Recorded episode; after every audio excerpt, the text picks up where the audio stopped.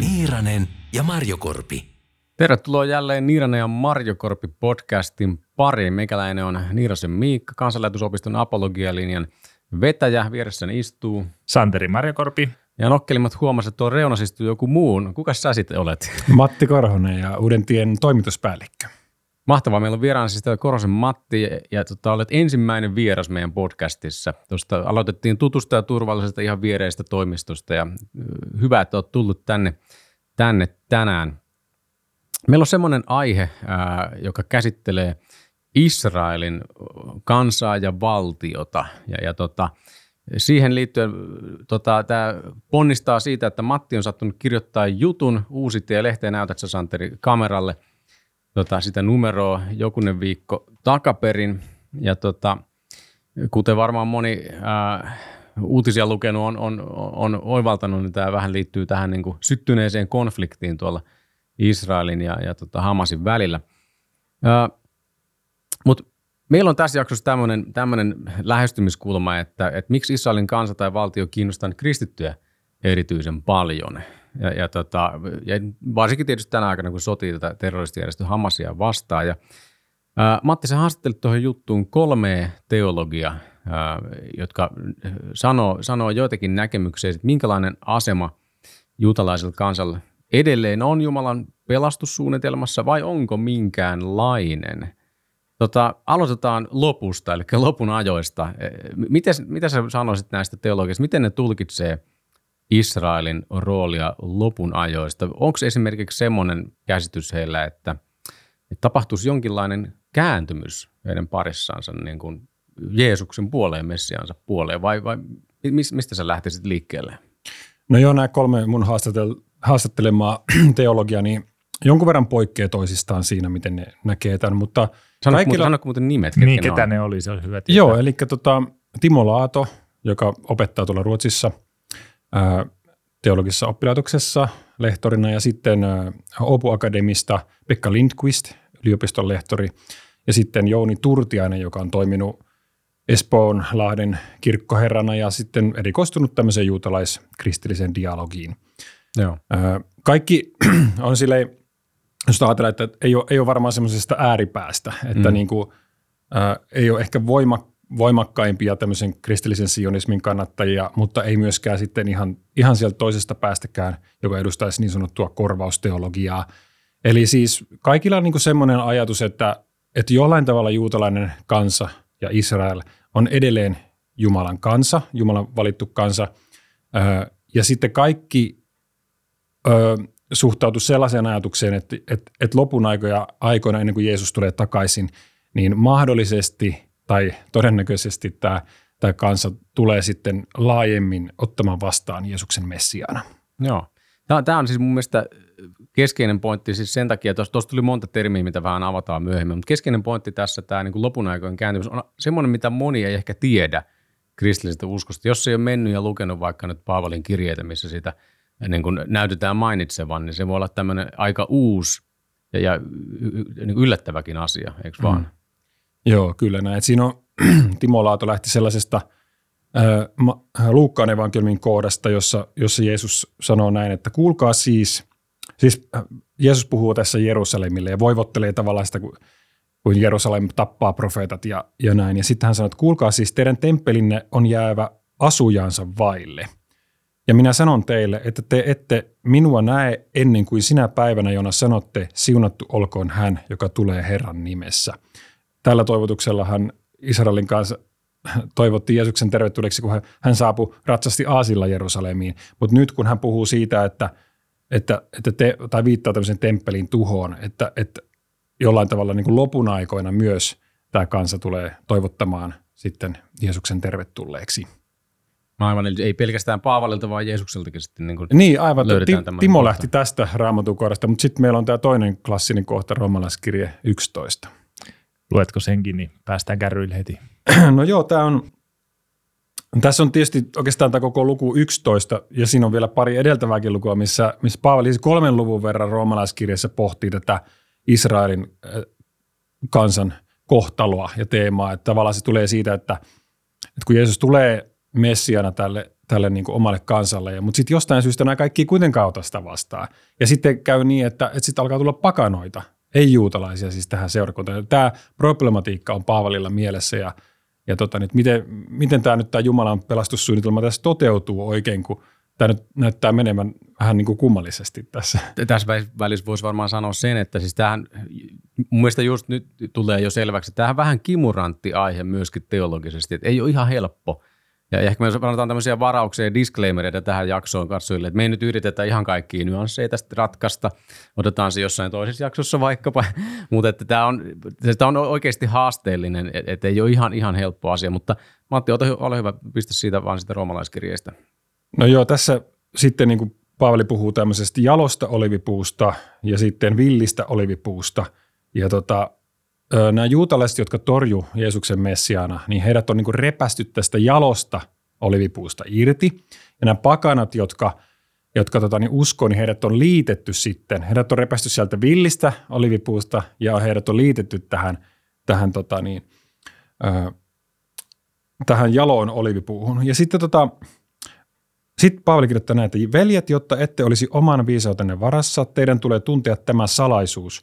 Paatumus, joka on kohdannut osaa Israelin kansasta, kestää siihen asti, kun muista kansoista koottava määrä on tullut täyteen. Sen tapahduttua koko Israel on pelastuva. Niin kuin on kirjoitettu, Sionista on tuleva pelastaja, hän poistaa jumalattomuuden Jaakobin jälkeläisistä. Öö, joo, tässä on siis tämä niin, no tämä on se kohta, millä niin kuin perustellaan sitä, että, että tota, tämä paatumus lopun aikana sitten loppuu Israelista ja sitten tämä, tämä niin kuin he kääntyy, kokee hengellisen herätyksen ja kääntyy Messiaan puoleen. Oliko niin muistaakseni tuossa lehtijutussa tota, kaikki niin kuin allekirjoitti sen näkemyksen. Tältä se näyttäisi, että nimenomaan tämä kohta, tai lopun aikana tapahtui Joo, joo siis Timo, Timo siinä kaikista vahvimmin, että hän piti näitä sanoja niin kuin eittämättöminä, näitä Jeesuksen sanoja, että ei ole niin kuin tulkinnan va- varaa. Ja sitten taas Lindqvistin Pekka niin kuin oli vähän varovaisempi, mutta ehkä, ehkä viittasi tähän roomalaiskirjeen ja sanoi, että – mä en muista tarkkaa sanamuotoa, mutta jotenkin näin, että, että siihen se niin kuin viittaa tai siltä se näyttää, mutta siinä se Israelin rooli sitten taitaa ollakin. Eli hän ei niin kuin sitten lähde oikeastaan sen enempää myöntämään sitten Israelille tässä niin kuin pelastushistoriassa enää lopuaikoina roolia muuta kuin, että hänkin odottaa, että tämmöinen jonkunnäköinen lopudellinen kääntymys mahdollisesti tulee tapahtumaan. Joo, mä oon kuullut tuosta ihan kiinnostavan teorian tuosta roomalaiskirjeen 11.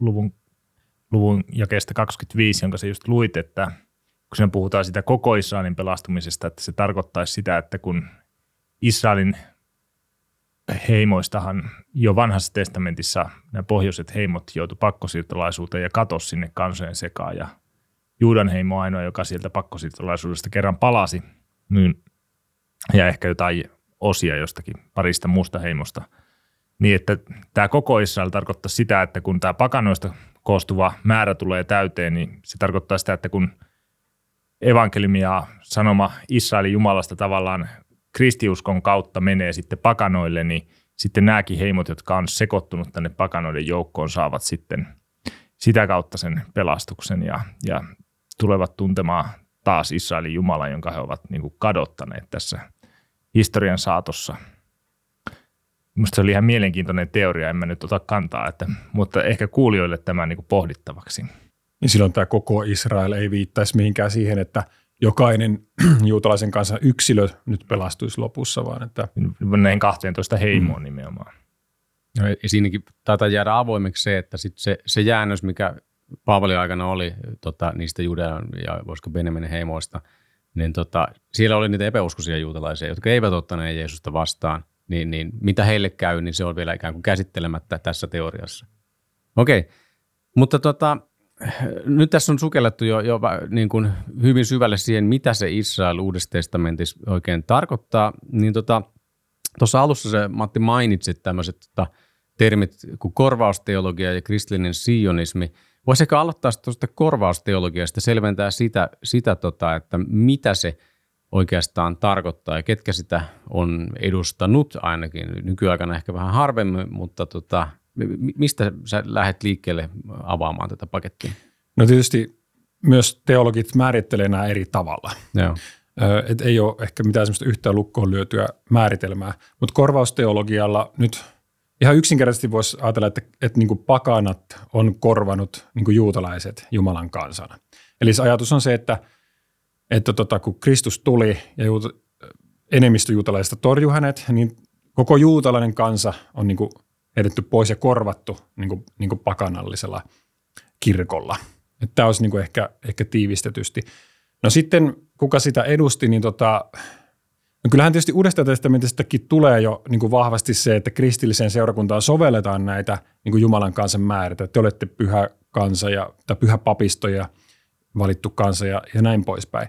Mutta sitten sit tämä tulee toisaalta tämä, että, että Jumala ei ole hylännyt kansansa ja, ja tota, niin Jumala ei kutsumusta ja armolhejaan kadu. Ja edelleen niin kuin siellä on se, että on olemassa tämä Israelin kansa kuitenkin, jolla vielä joku – rooli tulee olemaan. Mutta siis korvausteologiaa ehkä klassisimmin sit edusti monet kirkkoisät. Ja, ja, tota, ja varsinkin siinä vaiheessa, kun tull, mentiin siihen aikaan, että seurakunnassa ei enää ollut juutalaisia jäseniä. Siis alkuseurakuntahan koostui ihan varhaisin seurakuntaan niin pelkästään juutalaisista. Sitten siihen alkoi tulla pakanoita. Ja, ja sitten kun mentiin semmoiseen vaiheeseen, että, että se oli, ne oli pelkästään pakanaseurakuntia, niin silloin tämä niin ylipäätään juutalaisvastaisuus lisääntyi. Monissa kirkkoisien saarnoissa saattaa olla hyvin tämmöistä juutalaisvastasta ja sitten tämmöistä korvausteologista ajatusta, että, että sillä kansalla ei ole tavallaan niin enää mitään merkitystä. Joo, täällähän on synkkä historia siinä mielessä, siis ylipäänsä kristillisen kirkon ja juutalaisen kansan suhteella Euroopassa varsinkin, ja varmaan siinä tässä ehkä korvausteologialla on jokin osansa – et tota, tulee vaan mieleen aikanaan, kun olin häämatkalla vaimoni kanssa Firenzessä, käytiin siellä niin kuin hienossa synagogassa katsomassa, sattuu olemaan siellä synagoga turistikierros käynnissä. Ja oppaalta kysyttiin ja opas oli siis sen juutalaisen seurakunnan jäsen, niin tuli miele- tota, kysymys näistä getoista, missä Euroopan kaupungeissa juutalaiset on tota, asunut. Ja, ja tota, joku turisti kysyi, että mistä syystä tämä, niin tämä Euroopan eri juutalaisvainot on saanut alkunsa, niin hän sitten – osui johonkin haavaan tätä opasta ja sanoi, että niin kauan kuin katolinen kirkko on ollut olemassa, on ollut vainoja. Okei, tämä nyt ei ihan faktuaalisesti pidä täysin paikkaa, mutta mä ymmärrän hyvin kuitenkin sen, että tämä niin kuin on aika tämmöinen tulehtunut piste. Niin, eikä meillä luterilaisillakaan tässä niin kuin henkseleiden paukuttamista ole. Ei todellakaan. Tämä oli vaan se, jos hän olisi ollut Wittenbergissä, ehkä se vastaus ollut toisenlainen, mutta tämä oli Firenzeen silloin. Joo. Joo, tästä muuten mä kävin joskus siellä Israelissa, Jerusalemissa, sille vainojen museossa, onko se nyt Vad Yashem sen nimi, siellä oli semmoinen kanssa, siellä oli niin kuin Augustinus-lainauksia siellä niin kuin esimerkkinä tämmöisestä. Mä vähän niin kuin yllätyin, että se lähtee, tai niin kuin hänet oli nostettu sinne niin kuin tikun nokkaan tämmöisenä pahiksena. Ilmeisesti kuitenkin tämä niin kuin var, kirkkoisien, varhaisten kirkkoisien polemiikki on lähinnä tämmöistä uskonnollista mm, polemiikkia. Mm, näin on. Joo, ei, sitä ei tule katsoa tämän niin kuin holokaustin silmälasien läpi, että se on niin kuin erilainen. Niin ja täytyy muistaa myös se, että myös ne rabbiiniset tekstit, jos niitä lukee, niin siellä sanotaan aika karuja asioita myös kristityistä Jeesuksesta, että se on tämmöistä molemminpuolista, että se ei ole, se ei ole niin kuin vaan, että toinen puoli heittelee jotain. Kun me tullaan keskiajalle ja uudelle mm. niin sitten se on kyllä oikeasti jo tosi rumaa. Mm. Niin, ja silloin on sitten jo se valtion niin kuin rautainen miekka kristittyjen kourassa, mitä ei ollut ennen konstantinolaista käännettä, mihin nämä kir- monet kirkkojen lainaukset sitten sijoittuu. Okei, mutta palataanpas tähän tota, äh, siinä mielessä äh, nykyaikojen kannalta myös tätä niin kuin varsin turbulenttiin aiheeseen, eli tähän maahan ja, ja valtioon. Eli tota, ää, silloin kun Israelin valtio nykymuodossa perustettiin vuonna 1948, niin moni, moni sitten näki, että tähän näihin mainittuihin raamatun kohtiin tavallaan hyvin sopisi ja muihinkin, hyvin, hyvin niin kuin sopisi se, että ahaa, nytkö tuota, tulee se valtio – jossa sitten voisi kenties tällainen lopun aikojen kääntymys tapahtua, niin, niin se on tota, näyttäisi, näyttää niin ensi alkuun lupaavalta, mutta sitten siinä se problematiikka, mikä nousee, ja, ja tästä nyt on suuret tota, debatit edelleen menossa kristittyjenkin parissa, että onko tämä, kun Jumala lupaa ensin vaikka Abrahamille ja, ja myöhemmin tarkentaa sitä edelleen sitä lupausta, hän lupaa siis tämän maan, eli silloisen Kanaanin maan, mistä tuli sitten Israelin maa, niin onko se lupaus edelleen voimassa? Mitäs nämä, nämä tota, vastasiko nämä teologit tähän kysymykseen tai, tai No me ei tähän maa-kysymykseen oikeastaan Joo. juurikaan menty, mutta ehkä semmoinen näkökulma siinä, että, että Laidon Timo, joka, joka ehkä vahvimmin korosti sitä juutalaisten kääntymistä loppuun aikoina, niin sanoi sitä, että se edellyttää siis sitä, että tietenkin juutalainen kansa on olemassa. Eli se on säilynyt läpi sen historian ja hänen mukaansa se edellyttää myös sitä, että se on omassa maassa eikä hajallaan ympäri eri valtioita. Että on, on niin oma maa ja sitten vielä, että kun Kristus, kun hän poistui täältä maan päältä öljymäältä ja samalla tavalla hän palaa takaisin, että hän palaa niin kuin Jerusalemissa öljymäellä ja hänen kanssaan on ottamassa sitä vastaan. Eli, eli hän niin kuin edusti niin kuin tällaista näkemystä, että, tota, että se jollain tavalla niin kuin edellyttää tämän Israelin valtion. Joo, että heidän pitäisi olla niin kuin suunnilleen koheisin porukka jossakin maa-alueella Mm. silloin. Mutta sitten sit taas esimerkiksi Turtiasen Jouni niin korosti sitä, että, tota, että vanhan, vanhan testamentin niin nämä, vanhan testamentin Israel on tämmöinen teokraattinen valtio. Ja nyt tämä nyky-Israel on tämmöinen demokraattinen valtio, että nämä on niin kuitenkin aika eri juttuja, ei, ei ne voi sillä lailla niin toteutua. Ja, ja monet just näistä ortodoksijuutalaisista, tai ortodoksijuutalaiset ilmeisesti laajemminkin ajattelee, että tämä ei ole siis mikään tämmöinen profetioiden täyttymys tämä nyky-Israel, koska se on tämmöinen niin kuin jumalaton demokraattinen valtio. Niin se ei ole, ei ole tarpeeksi teokraattinen. No, niin. Joo. Niin siitähän kuitenkin seuraa aika kiinnostavia asioita sitten näihin konflikteihin. Jos ajatellaan näin, että niin kuten Timo Laato ajatteli, että, että tota, Israelin kansan täytyy olla olemassa ja se on jollakin lailla omassa maassaan. Jos ajatellaan, että tämä on niin kuin meidän kristillinen eskatologian visio, niin siitä aika helposti vetää sitten yksi yhteen, että kenen puolella näissä konflikteissa sitten ollaan, vai mitä ajattelette?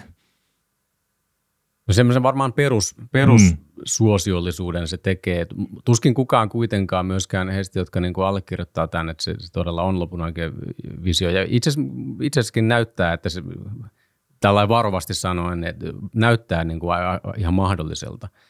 Mutta mulla ei ole mitään hirveän vahvaa Israel-teologiaa tässä, et, mutta tota, ei se varmaan kritiikiltä sulje kenen, kenenkään niin kuin silmissä Israelia. Et, et, päinvastoin siis ihan ikään kuin sama vanhan testamentin profeettojen asenne varmaan pätee edelleenkin, ja nehän nyt kritisoi, jos ketkä niin kuin sitä Israelia. epäoikeudenmukaisuutta, niin, Niin. vanhan tietysti mentin profetat kritisoi hyvin vahvasti. Eli, Niin. eli siis kyllä, kyllähän niin kuin joka tapauksessa Israeliakin täytyy arvioida siis siitä, niin kuin, no Jumalan lain, mm. lain ja oikeudenmukaisuuden niin valossa. Kaikki, mitä Israel tekee, niin ei välttämätttä ole, ole niin kuin oikein, vaikka se vaikka nähtäisikin siinä, että se, siinä toteutuu tämä niin kuin profeettojen ennustukset. Mutta ehkä vielä, vielä voisin sanoa sitä, että tota, monestihan niin kuin vanhasta testamentista otetaan tällaisia kohtia, ennustuksia, missä puhutaan siitä, että, että kun kansa, Israelin kansa on hajautunut jo eri maihin ja, ja sitten minä kokoan heidät.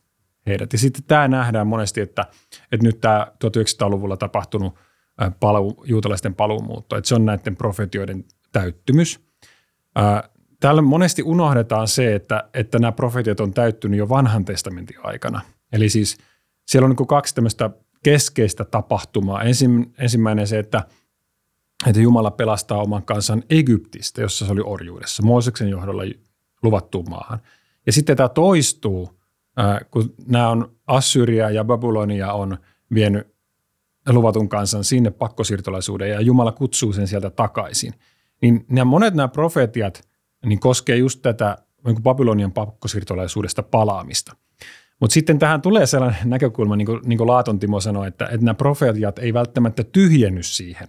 Että, että tästä me nähdään se tapa, jolla Jumala toimii. Jumala, kun kun kansa, rik, kansa rikkoo Jumalaa vastaan, niin se, se hajotetaan ja sitten Jumala palauttaa sen oman kansan sinne takaisin. Ja nyt tämä Israelin valtion perustaminen 1948 niin kuin nähdään tässä jatkumossa. Että se on sitä samaa Jumalan toimintatapaa. Täytyy sanoa, että siis tuossahan sinänsä Laato osuu kyllä ihan niin kuin tavallaan perinteiseen kristillisen tulkinnan ihan ytimeen siinä mielessä vaikkapa, että voisi sanoa, että nälänhädät monesti on nähty, nähty niin kuin Jumalan rangaistuksen jollekin tietylle kansalle ihan samaan tapaan kuin vanhan testamentin, testamentin aikana oli, oli nälänhätä. Ja se ei ole, siitä voi olla varmaan monta mieltä, pitääkö tämä aina paikkansa, mutta se on aika yleinen tapa tulkita, että, että jotkin ainakin niin kuin tämmöiset tota, kansojen vaiheiden ää, jutut olisi myöskin nykyhistorian aikana toistuvia totta kai siinä pitää olla varmaan aika paljon varovaisempi soveltaessa tätä, mutta ei, se ei ole ollut mitenkään niin kuin harvinaista meidän historiassa. Niin ylipäätään vanhan testamentin teksteillä aika usein on semmoinen, että silloin se tulkinta, joka sijoittuu siihen sen teksti omaan aikaan, sitten silloin tulkinta, joka sijoittuu niin kuin Jeesuksen aikaan tai niin kuin Uuden testamentin lupaukset kohdistuneen Uuden testamentin tapahtumiin ja sitten ehkä vielä kolmantena tämmöinen eskatologinen lopuaikoihin kohdistuva. Että siinä voi olla niin kuin monta tasoa, se on ihan yleisesti kristityt ajattelee näin. Ja sitten me voidaan, niin kuin Laaton Timo sanoi sitä, että, että me voidaan jopa niin yksittäisenä kristittyinäkin soveltaa niitä itseemme, että, että meidänkin elämässä voi olla jotakin orjuuden aikoja tai semmoisia, niin ja sitten, että Jumala niin uudistaa meidät sitten. Et, et, et, ei ole täysin väärin niin kuin tavallaan sitä myös yksittäisen ihmisen kohdalle soveltaa. Joo. Otetaan viimeisenä aiheena vielä sellainen, tota, tai ainakin viimeisiä aiheita. Tämmöinen e, ehkä hiukan erikoinen näkemys on, että joidenkin kristittyjen parissa löytyy semmoista näkemystä, että juutalaisille olisi olemassa eri pelastustie kuin sitten pakanakristityille. Niin tota, mutta mut tämmöisestä, tai se idea oli, oli se, että juutalaiset pelastuu ikään kuin, jätetään heidät rauhaan, mitään lähetystyötä ei tarvitse tehdä heidän parissaan, koska he pelastuu, sikäli kun pelastuu sen vanhan liiton pohjalta. Ja sitten vain pakanoille olisi niin kuin ilosanoma Jeesuksesta – mutta näistä teologista kukaan ei taida edustaa sellaista näkemystä. Ei, että Pekka Lindqvist ihan eksplisiittisesti sanoi, että, että raamatusta ei et löydä mitään muuta pelastustietä kuin Jeesus on sama pelastustie sekä juutalaisille että, että pakanoille. Joo, kyllä se aika ytimekkäästi näin menee. Joo, kyllä. Mutta onko tota, sä Santeri sanoit jossain vastuussa lounaskeskusteluissa jonkinlaisen, vähän tähän suuntaan, mm. mutta ei ehkä ihan saman – aika korkealta taholta tulleen. Niin, mä joskus luin ton edellisen Paavin Jeesuskirjaa ja siellä oli juuri tästä roomalaiskirjan luvun, luvun 11 ja kestä 25, jota me tuossa jo luettiin, jossa sanotaan se, että kun pakanoista koottava määrä on tullut täyteen, niin sitten koko Israel on pelastuva, niin Paavi oli sitä mieltä, että tämä kirkon tehtävä nyt koskee lähinnä meitä pakanoita, että meidän, meidän täytyy saada – pakanoista määrä täyteen ja Jumala huolehtii sitten tämä Israelin pelastumiseen, että tavallaan, en mä tiedä sanoiko hän niin kategorisesti, en muista enää sitä aikaa, että en muista sanoiko hän kategorisesti mitään kieltoa niin kuin tehdä työtä tai lähetystyötä juutalaisten parissa, mutta enemmänkin semmoisen niin kuin viesti tuli, että, että meidän pitäisi keskittyä niin pakanoihin, että se on se tärkein homma. Ja sitten kun niistä on se määrä täynnä, niin katsotaan sitten, mitä juutalaisille käy. Mm.